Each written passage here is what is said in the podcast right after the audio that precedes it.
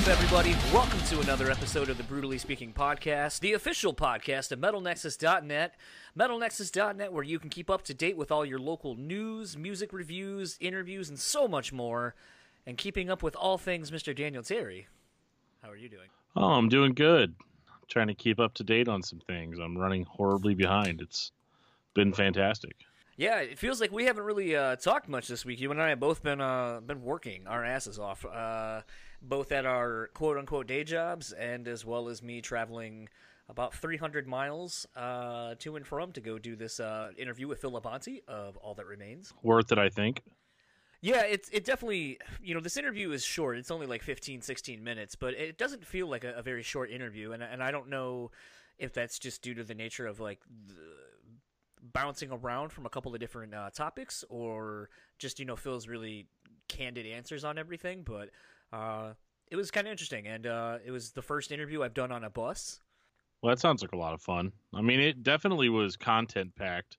He had his serious voice on, like 100%. Like, he was very, like, just seemed very, I don't want to say sober's the right word, but just very, like, stops and actually thinks about what she said before throwing it out there. I like even at one point where it's like, yeah, I'm sorry, I don't have a canned answer for that. I know, and that was like a really, I don't know if anyone's ever just flat out said I don't have a canned answer for that, but it made me feel really good that, like, I asked a question that he didn't have a canned answer for, and especially given what we were talking about at that time.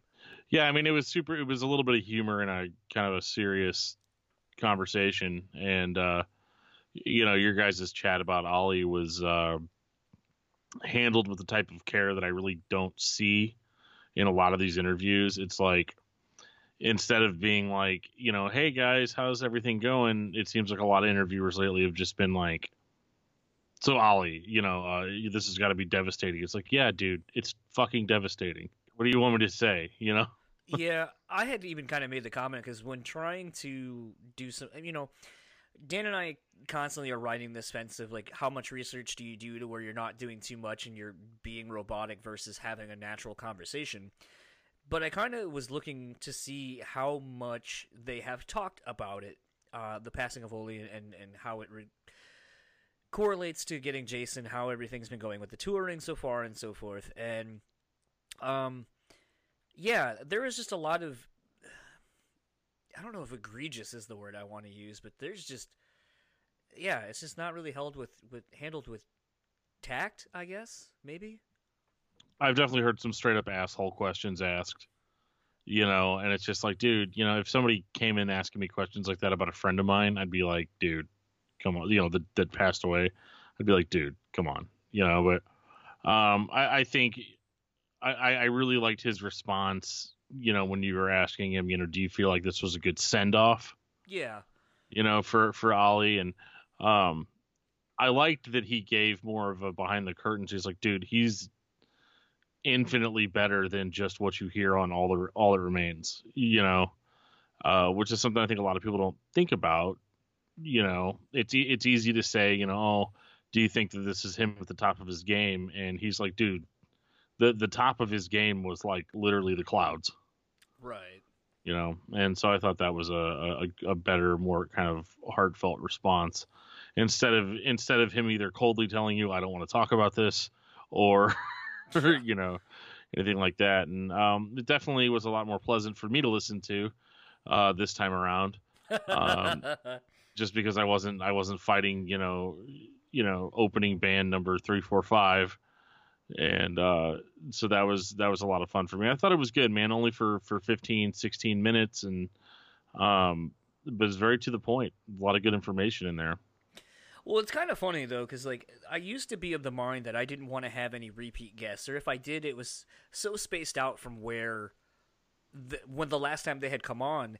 And I'm starting to kind of realize that actually maybe that's the thing that's kind of nice about having a repeat guest, is that there's a little bit more familiarity between the two people, or, you know, whatever. And so you're kind of picking back up on a conversation that you've already had. Yeah, it's true. And, you know, he capped it off, certainly. You're like, yeah, we could talk again. You know, that's kind of a good indicator of, like, yeah, you're a press person, but, like, I don't see you as just like another press person. You're somebody that I actually enjoy talking to. which, you know, opens up the door for me for next time, hopefully. And, you know, I can get some of my, see how he feels about, you know, my brand of throwing down questions.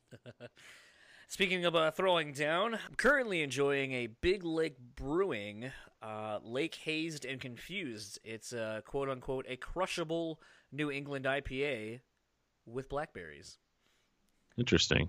It is. I decided to, over the next couple episodes, we're going to, I mean, it's just, I mean, it's easy to drink what's local, but it's so weird. I mean, I don't know if you're getting this in St. Louis, but it's one of those things where Michigan is just, you know, has so many breweries and distilleries and such that it's like, I was at the beer store and looking at the singles, and there were so many beers that I didn't even know these places existed, let alone the various types of beers.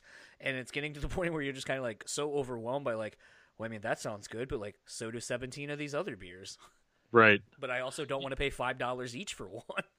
It can be really hard to tell sometimes, you know, that's one of the big ones for me is like, I'm really guilty of just buying a beer because the can or bottle looks cool. It's like, for me, it's part of the appeal. And I've definitely had some really horrible beers as a result of that. And the most recent one that I've actually gotten was the, well, it's Rogue Brewing, but it's, or Rogue Ales, rather. And it's the Dead Guy Ale. And unfortunately, well, it doesn't make me feel as good as the band Dead Guy makes me feel, which is a little frustrating. However, I mean, it was okay, but it was definitely more middle of the road. And I don't know if it's just me, but it was, I was expecting something really strong and kind of ended up with something that was just a little bit more drinkable. Yeah, this is a, I'm not super big on New England IPAs. Coincidentally enough, when I was out in Rhode Island, they had a New England style IPA that was really good. And I can't remember exactly what it was. I'm sure it'll pop up in my Facebook memories eventually, actually probably in the next 30 weeks is going to be my guess, because the trip to that is getting ready to pop up. But no, like, I didn't realize, you know, obviously, you know, there's DIPAs and so forth, but like this New England style IPA, I feel like is something relatively new in the last 2 to 3 years that I've not seen anywhere else. So it's, I feel like this is kind of like one of the newer styles of beer that's still kind of an untapped subgenre, subcategory of beers, because like I said, I haven't seen too many of these out and about, and usually when you see them, it's just like, oh, here's so-and-so's New England style IPA, and that's it. Yeah, and half the time it's like, I love it, because at first I thought it was kind of a gimmick. Like, I was just like, oh, okay, New England style IPA, like, Jesus, I mean, you know, how many more styles of IPA can we have? But there definitely is something a little bit more, if you can call IPAs fresh, yeah, about it. And I don't know what it is, if IPA is just becoming like America's new light beer or what the deal is. But I know that once I went down the IPA path, I've never really looked back. It kind of makes, because I used to be really into stouts, and now it's hard for me to really to enjoy a good stout, because I'm like, yeah, but this IPA that I'm drinking is like bursting with flavor, and a stout's like eating like buttered noodles in comparison. So it's hard to really to really go back to something that's so much more bland tasting. And like, I know it's good, I know it's like a me problem, yeah, but I don't know, I can't deny that it's completely taken over. Yeah, I'm actually enjoying this. At first, like the first couple of sips, I haven't had an IPA in quite a while, and let alone a New England style. And at first I was like, I'm kind of regretting getting this, but now I'm about halfway through this can, and I'm like, okay, there it is, like the good blackberry flavor, a nice, that New England style kind of IPA bites, but it's kind of light and refreshing, like you were just saying. All in all, I would definitely like this. I would like to actually see if they have this on tap and see how this is on tap straight from the source. Oh yeah, yeah, that might be cool. Yeah, I'll have to keep my eye open for it. I don't think I've seen it, but then again, a lot of the times I've just been in and out of gas stations. I haven't gone to an actual liquor store in a long time, so I have to stop over by Friar Tux and see what they've got going on. And speaking of what's going on, let's get into my conversation with Phil Labonte of All That Remains, and we'll talk to you guys afterwards.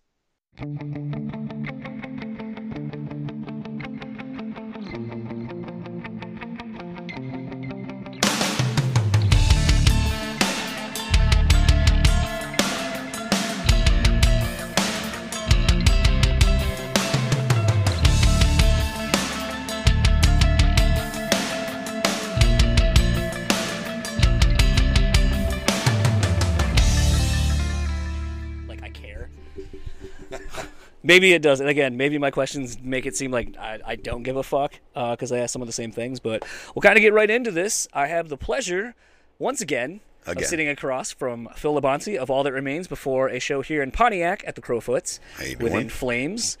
I think this is the Legends Tour. Is that what you guys are calling it? To be honest with you, I'm not sure what In Flames calls it. This is it's kind of an off. We did 2 weeks with In Flames, and then we started a headliner with Attila and Escape the Fate and Sleep Signals, and this is an off show. So we jumped on this show. Attila's playing, I think, in Toledo tonight, and then we jump back with Attila and the rest of the guys. Yeah, because I think I was the asshole who tried to ask for Attila too, and they're like, they're not on this day. Yeah, like, wrong tour, buddy. By a day or two. Regardless, though, since I've talked to you last, Victim of a New Disease finally has come out. Yes, sir. Indirectly broke the news of a new record even coming, which I kind of felt like I ruined all of your promotional planning. No, I mean, you know, I wouldn't have said it if it wasn't cool to come out, you know? Or that's true. Cool. That's true. You know, I was kind of surprised to see so many people, fans and critics alike, really loving the record and calling it a quote-unquote return. The thing that's interesting about that to me, though, is, you know, once it was kind of known that DL was the one producing the record, everyone gives credit to DL for being the person who, well, obviously he's not going to put out some pussy shit, so DL is the reason that All That Remains is back. But forgetting the fact that you probably all had to pre-write this in your own studios and so forth. Or well, in your homes. I mean, look, we went to DL because he would get the sound that we were looking for. So it's... To say it's because of DL is, I guess, partially true. But we picked DL. You know, it's not like we had to go to DL. Right. You know? Not like, and it's not like, you know, we would have done a different style record had we gone to someone else. We went with DL because we knew that he would be able to get the sound that we were looking for. So... If people dig it and they want to say it's because of DL, I don't care. If people dig it, cool. Then, you know, you give credit to DL, fine. But the fact of the matter is, you know, we're the ones that said we want to do, you know, a record like this. And we're the ones that said we got to find someone that's going to get the sound we're looking for. And we went to DL because we were looking for that sound. So whoever they want to, you know, whoever they want to give credit to, I don't care. Just not the band. Yeah, I mean, it doesn't matter. Whatever. Credit DL, credit the label, credit my mom. It doesn't matter to me. Who cares? I kind of wanted to know, too, like, it seemed like you guys rolled out the album very quickly. Like, it wasn't, I mean, you drop singles very quickly, but instead of having, like, we'll say a 5-month promotional outroll, I think you more or less did it in, like, a month and a half. Yeah, we wanted super quick. We wanted it to come out last year. We wanted the release to be in 2018. And... So the time was a little compressed because you can't put a record out in December, you know, because no one pays attention. Everyone's too focused on the holidays and all those things.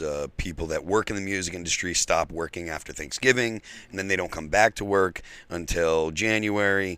So it was compressed, but that was because we wanted it to be released in 2018. We didn't want to wait until first quarter 2019. Do you feel that the quick rollout of it, though, actually kind of helped get fans really interested without bogging them down with so much shit so that it's still fresh? Maybe. I hadn't really given it much thought, so I don't have a canned answer for that. Hey. I mean, it could have. I did like the fact that it was, you know, once we announced, I think it was a month and a half, maybe 2 months tops. Yeah. And so I really liked the way that we kind of, you know, built the announcement up a little bit over the course of like 2 weeks or whatever. And so I felt good about it. But yeah, you know, look, not that I'm a little apprehensive to make this comparison just because people are going to go ahead and, you know, twist it around and crap on us. But, you know, Eminem did a record. He didn't tell anyone. Yeah. And dropped it at midnight. Yeah. You know, he's like, oh, by the way. You know, so the way that records come out nowadays, you can do the 3-4 months of promotion and blah, blah, blah. But I kind of feel like people's attention spans are so short that trying to do a shorter promotional period before the record comes out might be a way to get people's attention a little bit better. You know, hit them with, hey, this is coming, and then hit them with content, you know, once a week or whatever for a month until the record drops, and then they can get it. Because if you've got it in the can and it's ready to come out and you're sitting on it, it's going to leak. Right. And so the best way to prevent a leak is to have as much ready to go and then have a very short amount of time to, or at least an abbreviated amount of time to really ramp up the promotion for it. So in prepping for today, the big struggle, and I don't know if any other media person has expressed this, it's kind of hard to talk about anything that's happening now, because if we want to bring up Jason, we fall back to default to Oli. If we want to talk about the new record, sort of sadly, we got to go back to Oli. Yeah. So I'm going to ask some of these questions, and I'm not trying to dig for shit. I just, honestly, there really wasn't a way to kind of talk about it without bringing up the thing. Oli was in the band for 20 years. Right. You know, Oli was the only other original member from the first five people that joined All That Remains. So, I mean, that's something that we expect, and we understand that there's a lot of questions and stuff. So. Yeah, I don't know. I just feel like sometimes it seems like even when I was pulling up interviews with you recently, I just kind of kept finding the lead on the thing was Oli this, Oli that. Yeah. And it's like, all right, I get it, but, like, there's got to be a way to, like, talk about something and try and maybe not to bring it up. So, all that being said, with this unfortunately being the last record that Oli was on, do you feel that this is really a really great way to kind of go out for him, like really showcasing everything that he has to offer as a guitar player all in one package? I don't know.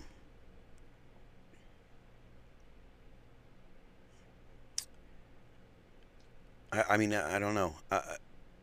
Those kind of questions are really hard because Oli was such a well-rounded musician, you know. What he did with us and what he did for All That Remains was just a sliver of what he did as a musician. Right. I've said this before in press. As much as people know Oli for being, you know, the guy on stage and being a metal dude, he was probably the best well-rounded musician that I had, you know, that I'd ever spent any time with. Right. You know, the guy could play like seven instruments. The guy knew music theory in and out. He was literally the best teacher that I'd ever seen. He could explain music theory in a way that no other teacher that I've ever seen could explain it. He had remarkable patience. And the way that he could articulate the ideas and transfer that knowledge was beyond anything I'd ever seen. And I play guitar. I took lessons when I was, you know, a kid and into my 20s, and I'd had multiple guitar teachers. And hands down, he was the best guitar teacher I'd ever seen. So, whereas everyone knows Oli because of All That Remains and because of the stuff he's done with All That Remains and because of the music that he wrote for All That Remains, there was more to him. Mm-hmm. So I don't know that I can say that Victim of the New Disease is, it doesn't do Oli justice. And that's not a knock on the record, because I think it's a great record. It's got a ton of cool stuff that Oli came up with. But if you're looking for something to represent what Oli was as a musician, he was so much more than just one record. Yeah. You know, I think if you look at our catalog, that's a good representation. But you have to go way deeper than just one record. Yeah, I think, and that's kind of the unfair thing of, like, you know, when someone wants to leave a band, and, you know, you can kind of, like, okay, I'm going to put it all onto this record or whatever. So, I mean, not knowing, and no one knowing how everything was going to pan out, it just kind of is, like, one of those things where, like, you know, I was thinking, like, oh, do you guys as the band feel like, wow, this is, you know, a really great record for him to you know, this is going to be the last one, a really great record for him. Yeah, I do. I think that the record that we wrote with Victim, I think that it is, you know, Oli going out on a high note, I guess. But it's just maybe because of how well I knew him, right, it's not enough. It doesn't cover it. You know, it doesn't encapsulate Ollie as a musician or as a even as a guitar player. He's so much deeper than just one record. You know? Right. I'll quickly touch on the Grammys. Were you surprised to see so many of your counterparts in the music industry kind of coming to bat for Ollie and for Vinnie Paul of not being included, namely Lizzie Hale, I think, was the biggest one that really kind of got the bandwagon going? Well, I can't say that I'm surprised, because there's a lot of really good people in the metal community. Right. Like, there's a lot of really thoughtful, warm, sweet human beings, and Lizzie is a great, you know, is the perfect person to lead that charge, you know, as a, I guess as a heavy rock ambassador. You know, I'd follow her to the ends of the earth. You know, she is. I can't come up with anyone better than Lizzie Hale, and I'm not surprised that the Grammys, you know, did what they did. I mean, I not that I have any expectation to ever be nominated for a Grammy, but I think Randy did the right thing. Randy from Lamb of God, right? You know, he didn't go, and he auctioned off the thing, because metal is subversive. You know, metal's supposed to be for the people that don't want to fit in, that don't care if they fit in. So when people get upset because the metal community is shunned, to me, I'm just like, screw them. Why do you care? They've crapped on us forever, you know? And I think I said something like that on Twitter. I was like, you know, the Grammys have screwed up every single time since Metallica and Jethro Tull. Right. Why would you expect them to do it right this time? Fair point. So for as far as I'm concerned, you know, I'm not surprised, and it for the people that did care, I'm sorry that they were kind of bummed out. Maybe I'm a little cynical, right? But I mean, I don't expect the Grammys to get anything right at all. At least when it comes to, you know, to metal, and right. You know, so, you know, no big surprise to me. They just did what they do normally, which is blow it. Kind of in wrapping up, something I kind of thought of in light of Jason kind of coming into the fold and very quickly for you guys to keep still doing shows and so forth. Something I was kind of thinking of was how the correlations between how quickly you seem to have to fill in for people too, between the Five Finger Death Punch run and the Killswitch, you know, with Howard end up kind of bailing or however that got spun or whatever. So I kind of figured you're in a very unique position to actually understand what it was like to be in Justin's position, or Jason's position, to have to fill in on a moment's notice, and the enormous pressure probably that it is. So I kind of wanted to get your take on, in either of those situations, what is it like as soon as you either get that phone call or that email from the band or the publicist or the management or whatever to the moment you're on stage? What is that process like for the artist itself? I think for me it was probably different than for Jason. Okay. Because Jason is he is in the class of elite guitar definitely. Players. So for me, it was just sit down and just jam it in my head as much as I could. You know, and so when, like, for instance, when they called, or when the guys in Five Finger called, the first thing I said to Zoltan was, send me a set list. Like, literally, he said, hey, you know, what are you doing? Could you come and, you know, fill in for a couple shows? And my response wasn't, you know, was just straight up, send me a set list. I was like, I need to know the songs that I got to do, because I need to start trying to remember the lyrics right the fuck now. like 20 minutes ago, I needed this. Right. Jason, I think, was probably about as familiar with our stuff as I was with Five Finger. Okay. You know, I probably knew most of the choruses, you know, or about what they were. I was familiar with the melodies, didn't know the verses, so I had to learn that stuff. You know, Jason probably was familiar with kind of how the songs went and the arrangements, didn't know exactly how the riffs went and stuff. But, I mean, this is what I do for a living. Right. So, I like to think of myself as a professional. So, you know, if you're a professional, you don't complain about the fact that you don't have much time. You don't complain that things aren't the perfect situation. You've got a job to do. Get up there and do it.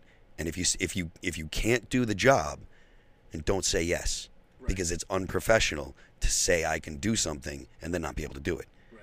You know? So there's no room for whining. There's no room for complaining. There's only room for get it done because you said you're going to do it. So, and I think that that's kind of the way that Jason looks at it, too. Yeah. Well, unfortunately, that is all the time we have for this one. We'll have to do a part 3. And we can talk again. Huh? We can talk again. Yeah. Looking forward to it. So next time you're in Michigan or Grand Rapids specifically, look forward to maybe doing another one. Cheers. Thanks. Awesome. Thank you. So that was my conversation with Phil Labonte of All That Remains. Dan couldn't be there to enjoy the very cramped spaces on that tour bus. But, yeah, what did you think of that as a whole? Yeah, I mean, sorry, boss. I wasn't willing to drive 9 fucking hours to do a 15-minute interview. Why? I drove 3. I definitely did enjoy. I would have driven 3. I don't think I would have driven 9, not for 15 minutes. I guess it depends on the artist, though, right? Because I regularly drive, 5-6 hours out of my way to see Zayo most of the time when they come through the Midwest. Right. But their next stop's supposed to be St. Louis, so there you go. No, I thought it was a good chat. It was very to the point. There wasn't a lot of filler, which I liked. You've talked to Phil before, so there was a little bit of familiarity there and not having to... Yeah, because sometimes you feel like when you haven't talked to somebody ever, there's a little bit of beat around the bush that has to be gotten out of the way. And with Phil, I mean, you and him pretty much just jumped onto it. It was like The Empire Strikes Back. You know, and so that was a lot. That was a lot of fun. And according to Phil himself, you know, we're looking at probably having a Return of the Jedi here before we know it. Yeah, I mean, I definitely will say there was probably another good 15 minutes worth of questions that I had lined up and ready to go that I definitely didn't get to ask, and I know Phil saw that. Obviously, with my preparation or over preparation, as I like to do sometimes. But yeah, I mean, I think you kind of hit on it just now and even in the intro. I feel like even though I am a media person, I feel like at least I think half of this job sometimes, if you want to call it a job, is to not be an asshole, first and foremost. And hey, that's hard for some of us, okay? Especially for me sometimes. Yeah. But on the flip side of that is that I think if you come in there, obviously show that you've put in your work, even if it's only for 15 minutes or whatever, and that you ask good shit and you can tell that you've actually done your homework, then I think the people you're interviewing tend to be more apt to want to have a conversation with you. Something Phil even kind of has said, and a handful of other people have said, is even, you know, after the fact of maybe something making some headlines or whatever, they go, you know, at least I know that I stand behind everything I said. Secondly, at least I know that the interview that I did wasn't a waste of my fucking time, because I can't tell you how many times I've done an in-person, and it seems like the person just used it as a cheap way to get a free ticket to the show. And, right. You know, I never see these interviews posted anywhere. I never get tagged. The band doesn't. And it's so a lot of times, you know, I guess it can be from their perspective an instance of, you know, a time waste, when really the touring sometimes, it, you know, there's a lot of downtime, but there's still even stuff that you got to do, or maybe have to do for yourself if you run a business or something as well. And so, especially given the unique opportunity to go do this on the tour bus, it was kind of, I definitely wanted to, I didn't know I was going to do it on the tour bus, but I'm glad I was fully prepared like I typically am, because then I didn't feel like I was also impeding on their personal space and completely wasting their time in their home, basically. Right, yeah. I mean, there's so much give and take, too, to this whole interview thing. Sometimes sometimes I feel like, you know, we're doing like they're doing us a favor just by talking to us. Yeah, for sure. And the reality of it, though, is that it is very much a give and take where, you know, like you said, you know, people show up to do an interview or they'll show up to, quote unquote, take pictures, you know, and, you know, you never see the pictures posted online. You never hear the interview come out. You never see any of that stuff. And it's like really kind of will lead to an environment where, you know, artists won't be as willing to, you know, we always complain that, oh, they always want to see our numbers and see our stats and see all this stuff before we talk to them. But I think a lot of that now is just kind of weeding out the bullshit. You know, there's only so many hours in the day to talk to somebody, you know, and if they're not going to take it seriously, then why does the artist waste their time? And that's what I like about an interview like this is that, you know, it is going to get shared. It is going to get posted, you know, and it's going to be, you know, it's going to be give and take. You're going to find things out about Phil Labonte in the interview that you didn't know. You're going to very much find out about what their plans are, what their outlook on life is at this moment, following the tragic events of just the past few months, you know. And that's the kind of thing that I enjoy about doing a show like this is that, yes, they absolutely are doing us a favor by even talking to us, but I'd like to think we're giving something back. I think for me, and I definitely didn't say this to you leading up to it, I was really kind of stressing about what I was going to say and how everything was going to go because, you know, obviously the Phil thing, that broke the news of the new record coming out and very quickly, and we talked about the rollout and all that kind of stuff and how quickly they did it. So, I mean, there, you know, I was tied to this new record because of that, like basically being the person who the site or the thing that broke the news of, hey, here's a new record coming. And then like, what, a week later, here comes Fuck Love, like boom. Yeah. So I almost feel like maybe even Phil was like, okay, like maybe he said that to a couple of people and it was just a matter of like, okay, whose thing's going to get picked up first. Right. And then, you know, I ended up talking to Aaron when that tour was done. And by the time we did that interview and put out that interview, again, about a week later, the news of Oli passing happened. So it's just been – I was kind of thinking about how all these things just keep happening every time I talk to one of the people in this band. And I don't know. I don't know. I just felt very – I feel like I – you know, every time I've talked to someone, there's just the level of respect that they give us. Being a very small DIY podcast. And so I feel like any and every time I talk to anyone from this band, I feel like there needs to be this sense of respect given back to them. And especially given how kind of ensconced in everything we were there for, you know, about a month and a half. At least from my perspective. Maybe I'm making that up and it didn't feel that way to you or anybody else, but it feels that way to me. No, I definitely feel it. You know, the way it all just kind of creeped up on us. I think we were actually doing an episode when the news broke. For some reason, I'm always the bearer of bad news whenever we're doing these. I'm like, hey, John, have you looked on Blabbermouth? What? No. Oh my God! You know, like it was. And I actually remember that episode taking a very big, it had a huge change in tone for the rest of it. But yeah, I mean, I think Phil's a good dude, despite people maybe not always liking his opinion on things. But I always enjoy hearing you talk to him, and I'm hoping the next time that we do this, that I'll get a chance to come on, even if it's one of those like, you're on the tour bus and you hand him your phone and you're like, say hi to Dan. And he'll be like, hi, Dan. And that'll be it, you know? Yeah. It was a lot of fun. I'm definitely hoping next time, Phil kind of made a mention of this, but next time that we'll get some more time to do something. And, you know, I would love it to be something like how it was with Aaron, where maybe the tour is done and we schedule like a 35-40 minute conversation with him where there's no time limit, there's no show, there's no press, there's no nothing else to do. It's just, you know, Phil giving us, you know, a nice decent amount of time to just kind of talk through some shit.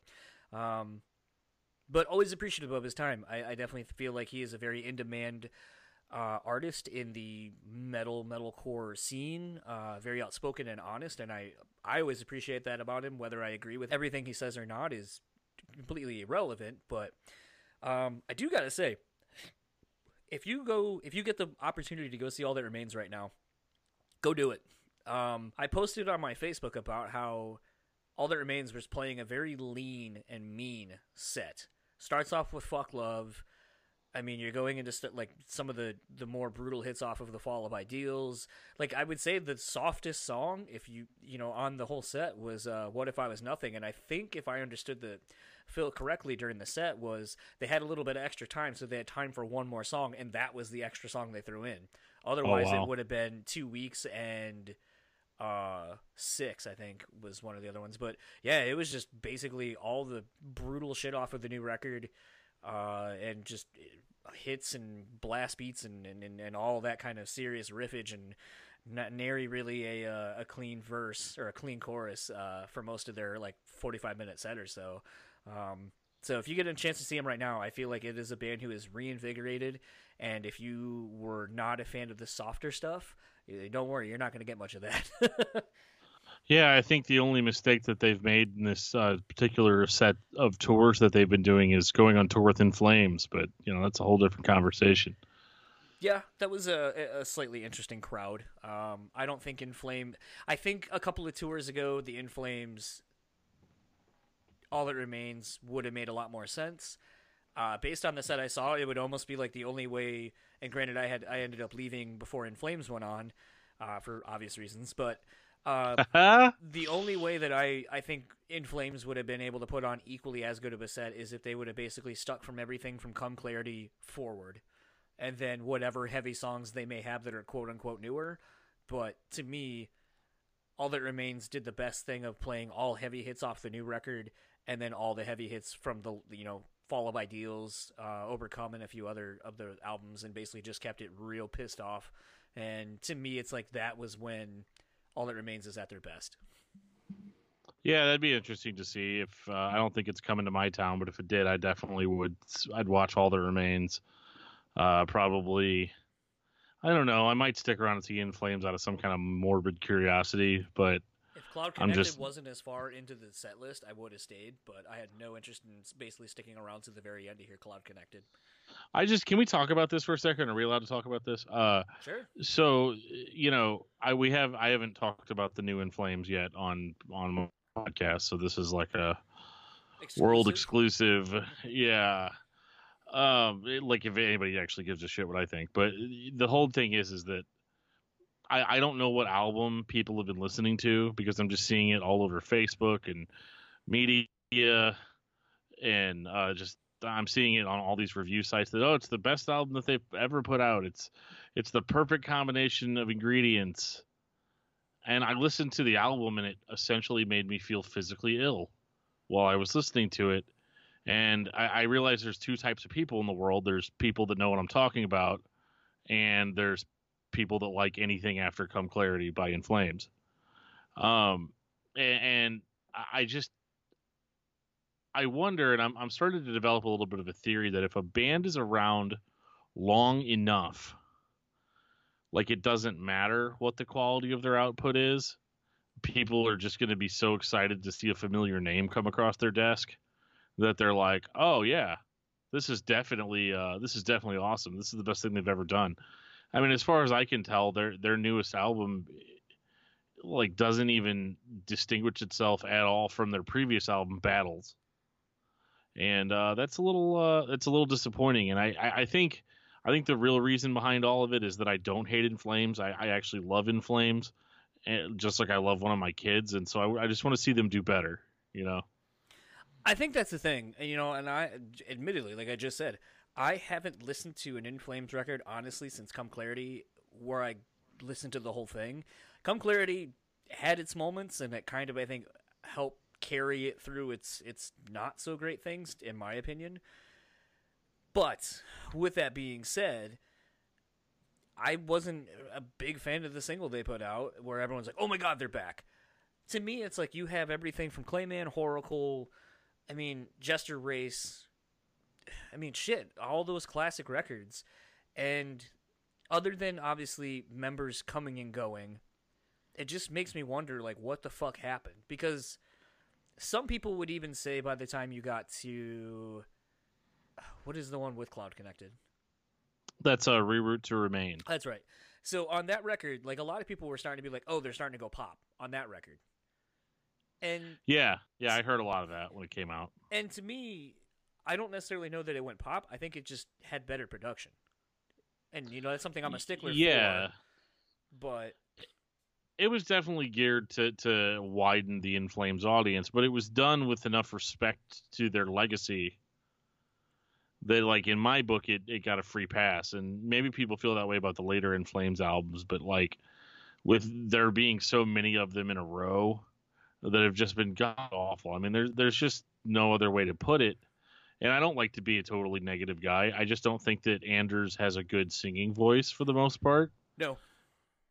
And it's frustrating to hear all the shit that they throw onto his voice to try to make it sound good. And it's kind of like, dude, this guy is an excellent harsh vocalist. Yeah. So I don't understand. But even his harsh vocals now sound like, you know, I think a reviewer said it best on their Soundtrack to Your Escape album, where they said the vocalist sounds like Jonathan Davis from Korn getting his foot smashed with a hammer is what the screamed vocals are starting to sound like. And it's just so disappointing, because this is a band that, you know, in the late 90s would have been considered legendary, like spoken in hushed conversations, like, oh yeah, and then it's In Flames, and they got this album out called Colony, and it's so fucking good, you know.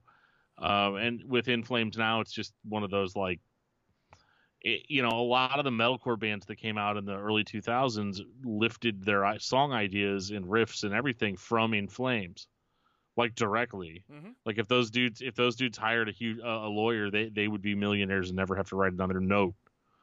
That'd be nice. And then by the time you get to Come Clarity, though, like, they're basically copying the metalcore bands that are popular at the time, who in turn had copied off of the old In Flames. So it's like, it's kind of like John takes a high quality photo of something on his phone and then sends it to me. Well, then the cellular carrier fucking, you know, lowers the quality of the original picture he took, so then I get that. But then to preserve it forever, I pull out a fucking Polaroid and take a picture of my phone on it. That's the type of quality drop-off we're looking at with In Flames. Yeah. I just had to get that out there. I'm sorry. I know it has nothing to do with Phil or the conversation. I just, it's been on my mind for a while, and like you said, we haven't talked in a while, so I felt like our listeners just needed to hear that. Yeah, no, I mean, I really couldn't have said it any better myself. Like I said, I dropped off many years ago, and I have no qualms with saying that. And it seems like a lot of longtime In Flames fans are the same way, just like All That Remains. I feel like this was the record, honestly, that brought a lot of old-school fans back, and it definitely seems like a lot of people really dig this new record. So excited to see what this record does for them. Kind of in wrapping up, if you would like to keep up with All That Remains, you can find them at allthatremainsonline.com. Find them on Facebook and Instagram at All That Remains, or Twitter at ATRHQ. And you can find Phil on Instagram and Twitter at PhilThatRemains. And if you would like to keep up with MetalNexus.net, you can find them where I just said, or you can go to Facebook at MetalNexus, Instagram at Metal.Nexus, and Twitter at Metal_Nexus. Dan, where can people find you? You can find me on Facebook under Daniel Terry. You can find me on Twitter. I almost said Instagram, but I'm not on Instagram because I suck. But on Twitter, you can find me under Discuss Metal Dan, and you can find my other podcast, Discography Discussion, at discussmetal.com. And if you would like to keep up with all things the podcast, you can find us. And here's the fun thing. I just changed this. Simply enough, Facebook, Instagram, Twitter, at BrewSpeak Pod. I got tired of having to do different names and shit like that, so simply put, we are under BrewSpeak Pod. And if you would like to email us, you can email us at brutallyspeaking@gmail.com. And if you would like to keep up with our show sponsor, The Bean Bastard, you can find them on Facebook and Instagram at The Bean Bastard, or you can go buy their delicious coffee at TheBeanBastard.com. Let them know that we sent you if you do buy a bag. We're still doing the contest. It's not going tremendously well, so keep that in mind. But we are giving away the coffee scrub. If once we get up to... Fuck it, I'll change it now. If we can get up to 600 likes on Facebook, I will pick a person at random to give it away to. Just ask your grandma to like the page. That's all you got to do. Yeah, just tell people to like the page. Simple as that. And with that, we are going to get out of here. So for the Brutally Speaking Podcast, I am John. And I'm Dan. And we'll talk to you guys next time.